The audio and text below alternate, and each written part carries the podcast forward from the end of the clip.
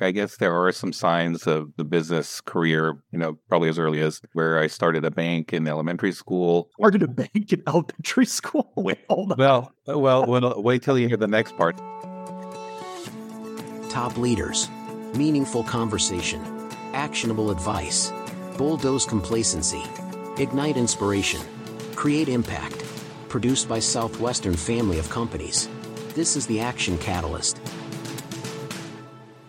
Are you interested in advertising with the Action Catalyst? Our listeners could be hearing about your brand right here, right now. For details, shoot us an email at info at theactioncatalyst.com. Welcome to the Action Catalyst. This is your host, Adam Outland, and today we get to meet the amazing Atif Rafiq. He has been a C suite leader at McDonald's, Volvo, and MGM, held roles at Yahoo, AOL, Audible, and Goldman Sachs. He's had a 25 year career spanning Silicon Valley and the Fortune 500, and he's developed innovative approaches to leadership and management. And in his book, Decision Sprint The New Way to Innovate into the Unknown and Move from Strategy to Action, he describes a lot of these strategies. We'll unpack some of these lessons from the book and from his experience. Welcome to the program. Hello, hello. If it's okay with you, Atif, I'd, I'd love to start way earlier in in your career than even your bio suggests. I, I, wanted to hear what what is the makeup of this person who's had a very illustrious career and C suite roles in their professional life. Where where did this journey start for you? I mean, were you just fired up in high school about being a future executive? Well, if we want to roll all the way back, I guess there are some signs of the business career, you know, probably as early as where I started a bank in elementary school and started a bank in elementary school. Wait, hold on. Well, well, well, wait till you hear the next part. It folded in a week. I didn't understand what compound interest was. My classmates did, and when they demanded, you know, their interest back, then I, I folded and I had to borrow the money from my dad. Um, so it was a, a whole scheme around, you know, using the deposits to buy baseball cards and make some great profits, but uh, it didn't. It didn't turn out. In middle school, you know, one of my teachers did, you know, in a parent teacher conference, asked my mom, "Well, what does his dad do for a living?" You know, because he wrote this. Every kid's writing about, you know, things like wanting to be a movie producer and, you know, an athlete, and he, he you know, he wrote a paper on the stock market. Um, so what does his that dad do? It turned out my dad is was a small businessman. So that probably, you know, through osmosis, you see a lot of things going on, you know, because especially as a small business person, it's not like you leave the work at home. He probably brought it home on, on his phone calls. Probably the seeds were, were planted fairly early in, in my childhood. Nature, nurture, it's still an open question. Yeah. What were kind of the natural skills that were already being birthed? I mean, were you just like great with people? Were you really numbers oriented? Well, often you you don't know what they are till many years later, but you see the signs early. And I think it's probably product orientation, meaning like what's the big idea? What's the next way? What's sort of the next uh, trend of, of product that you know seems interesting and quite isn't yeah mainstream? You know what I mean? And so seeing that need and then trying to to do something about it. And that's probably where it took me, you know, probably even 10 years into my career to realize, oh, I'm actually somewhat good at that. So let me lean into that piece. You know, as you're talking about this, a couple of the bullet points on your book, one of them was the exploration raises unanswered questions and considerations to get to the bottom uh, of things, right? And maybe I read that differently, but I, what I saw in that is something about exploration means curiosity, right? It means asking questions and digging, not necessarily having the answers. Yeah. Well, I think there's really two interesting things that, you know, you're kind of putting your finger on. One is that what entrepreneurs are really good at is conviction uh, that comes from their vision. If you share that same uh, idea with, you know, 10 other people who are not entrepreneurs, you know, you're likely to see those people have a lot more question marks than confidence, perhaps. You know, you see enough uh, but for other people, it's still quite a bit of more questions than clarity. Now, putting it into sort of an organization, you know, I, I think the power of questions has always struck me because the interesting thing about questions is that they can be neutral. They can take you to be for the idea or against the idea. You just don't know. But if you approach them with curiosity, which is kind of an interest to sort of get to the bottom of it, be neutral about the whole thing, the story will probably speak for itself. And so in companies, what I found is that there's really not a good way to take advantage of this thing because one, senior people, and the more senior you go, are expected to quote unquote know the answer. You know, because of the tenure in the company, they feel like they need to take a position, you know, very quickly. Maybe teams feel like, hmm, if we don't know the answers, you know, very upfront, then, you know, are we really proving our worth? And so they're not given the space for the curiosity they need to really get to the bottom of what could be a promising idea. But of course, as soon as you go one level lower than the promising idea, you see a ton of questions. And so what I've tried to do, especially in my, my book, Decision Sprint, is provide teams and companies a way to create space for questions and take action on them. Yeah. So did you feel that curiosity was an early driver for you? I mean, it, one of your primary careers that you talked about was Goldman and Sachs. Was it like curiosity that drove you to dig into that? Well, I, I started my career at Goldman Sachs right after college. And, you know, honestly, it wasn't a great fit for me because it was all about transactions and, and numbers. And I didn't really connect with the idea of a transaction as a product. It didn't cut it for me. I made a pivot, you know, very early on. I, I wrote a letter, uh, a snail mail letter to the founder and CEO AOL, Steve Case, who's a very famous person in the history of the internet. And he actually opened my letter, uh, gave it to another executive, and I got a call. And I was um, early to the internet, which was a big, big thing break for me because getting involved in a company like AOL before there was a Google, for example, you know, that was very meaningful. And I was I was hooked. I was like, I'm going to do this for the rest of my life. It's going to be about the internet based, you know, technology the curiosity did play a factor because I didn't know what to expect. I didn't really know what it meant to work outside, you know, in an industry like that. Um, I didn't know really where the internet was going. So from that perspective, you know, curiosity did kind of help uh, me get going in my career. Yeah, and you know, had a beast, right? AOL was growing; it's huge. There's a lot of complexity, and you ended up in a, a kind of a corporate development and strategy position. I, I, assume that meant you were overseeing a team and already getting kind of building your chops in terms of how you managed and led a process.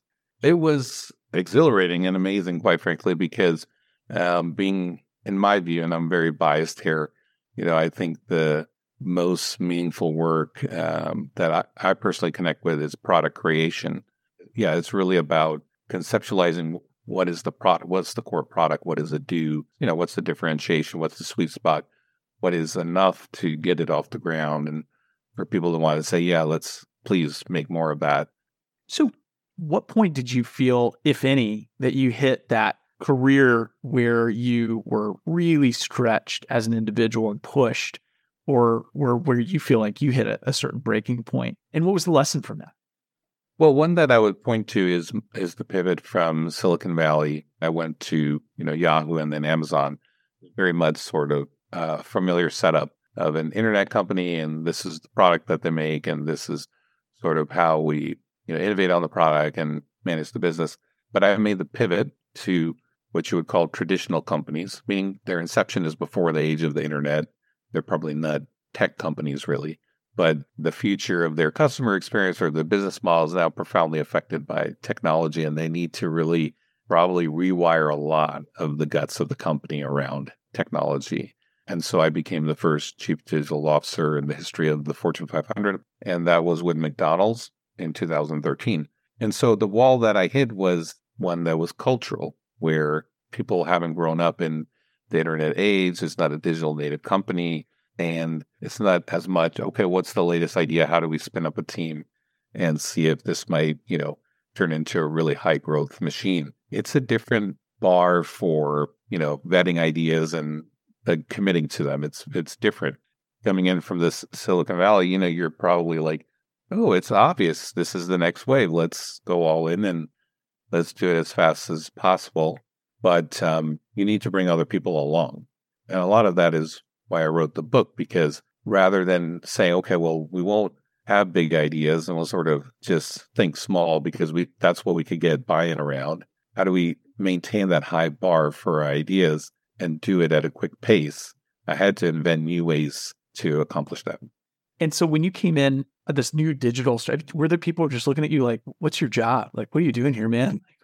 Yeah, absolutely. I mean, that's to be expected because at that time, you know, Marc Andreessen had just coined the phrase, you know, software is eating the world, but people didn't really know what that meant. And so the challenge was to explain, you know, why does digitization matter to McDonald's? And so the way I approached that was to put it in familiar terms. So I would always uh, start with the same sort of spiel where I would say, look, McDonald's over 60 years has been about three things taste, value, and convenience. And people would nod their heads and agree. And the first two I, I can't do anything about with, you know, what I'm focused on here at the company. But the third one, convenience, that's something we've owned and we want to continue to own that in the future, right? And everyone would nod their head. And then we'd, the door would be open for the conversation around what how can digitization make the McDonald's customer experience even better. So there, you know, you overcome some of the question marks by really respecting the heritage of the company and putting what you're doing in familiar terms. So that was step one. The key thing is to take advantage of the collective intelligence around the table. Like, what, what would make this hard? How would it break? What do we need to solve for? And just really uh, make that a specific step in the process I was trying to boot up, where the unknowns are something that we sort of kind of take inventory of, and then we actually spend time getting to the bottom of them because we're suspending judgment, we're creating space for what I call exploration, and then we're going to move on to the process of drawing conclusions or coming up with recommendations.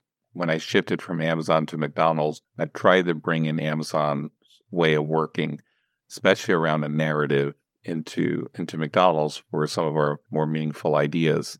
And I found that, you know, obviously it works well at Amazon and it's a culture where everything you're solving, whether it's an operational problem, you know, marketing problem, or you know, some type of product idea, is uh, has to be distilled into a document. It's a six-page narrative, and it's essentially sort of an investigation of the idea. I tried to bring that into McDonald's, and I couldn't make it work. It was more of a conversational environment, right? Like more like let's have a meeting and and talk about it. So I was even trying to get people comfortable with here's a pen and draw it on the whiteboard, right? So it was that kind of situation. And, um, but I was trying different ways to um, kind of nudge people to to think twice, to dig a little deeper, to sort of ask questions, uh, suspend, suspend a little judgment until we can do the right fact finding. You know what I mean? Fast forward five or six years later, and then I, I started to say, wow, you know, maybe there is a method for this.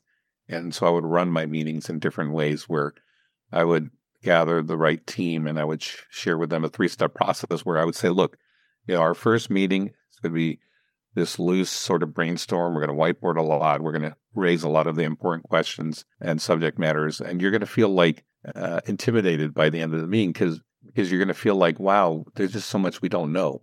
But it's okay. I'm going to give you a week and you're going to come back and you're going to put something on the table after a week, and that's going to be our second meeting. And you're going to actually feel pretty good because you're going to say, "Hey, you know, we s- see how this puzzle is starting to fit together." And then we're gonna we're gonna look at it. We're gonna try and tear it apart. We're gonna come up with the next wave of things we want to look into, and then we're gonna have a third meeting. And you're gonna feel you're gonna come in really confident, and you're gonna feel like, "Wow, we really, you know, you really want people to to question you because you've done your homework. You've done the detective work. You are really smart about every aspect of this, and you can defend the recommendation that you have on the table. I've been in some of these, you know, meetings as well where we're kind of trying to figure out the solution to a problem and, you know, getting a group of partners together to throw things on a whiteboard and brainstorm and trying to get that puzzle sorted and figure out your priorities. When we've done that, there's some times where it's, yeah, per, like we all agree, right? But a lot of times there's people with different opinions. How do you navigate that? How do you sort through that when there is a big disagreement? The number one reason why that happens is what I call alignment before exploration. We have to say, well, how we, in my language, sort of built and run an exploration where we've surfaced the important considerations, especially the unknowns, and how we gotten to the bottom of them. And that can be done in as simple a form as an FAQ. And if the answer is no, we don't have a list of the most important questions, and we haven't given given the people responsible people the opportunity to get to the bottom of those questions, then we're a little bit out of sequence. And this is the number one, you know, problem because we put too much expectation on a single meeting to do many things, to brainstorm, to re- to explore, to get to the bottom of questions, to draw conclusions. That's just too much in one interaction, if that makes sense. And so you find using this process of brainstorm first, be patient, don't try and squeeze it all into one meeting. You can generally get the buy in of the group along one aligned path through that process. So you play the role of investor advisor to a lot of different startups or have, right? Including Headspace, um, SpaceX. I, think I've heard of them, 23andMe. I mean, these are really successful companies, right? So you play this role, uh, a little bit of an advisor now to a lot of these folks. My question for you is actually, you know, kind of going back in time real quick. Who played that advisor role to you in your career that helped you formulate uh, who you are today and, and your procedure and, and your approach to business? I would say that I am actually a compilation of a lot of different people. The way that my business career has unfolded is more where I noticed and observed something that I thought was very you know, special, a gift in in an individual leader, and I thought to myself, well, that would be a nice you know gift to have. And so, how do I bring a little bit of this person into me? For me, it's been far less of here's one or two people who have consistently been there as uh, mentors, so to speak, and more, you know, learning in line to seeing how they're operating in the real environment and saying, wow, that is, you know, that is something to work towards. You know, actually I have some recency bias here, but, you know, going back to, let's say, Volvo, where the CEO, uh, Håkan Samuelsson, uh, was just a very deeply curious person where he would not really worry too much about, well, how much time do we have left in this meeting? Or, you know, are we going to hit our, our numbers? But more if there was an important curiosity where that would kind of fill in the blank for him so he could understand things well enough. You know, he he did hesitate to to ask those questions. So, you know, curiosity from the CEO, CEO of a very important thing, you know. Rolling back to the CEO of McDonald's, who was the CEO when I first joined, Don Thompson, just a charismatic person. It's very hard to be charismatic if you're not born that way.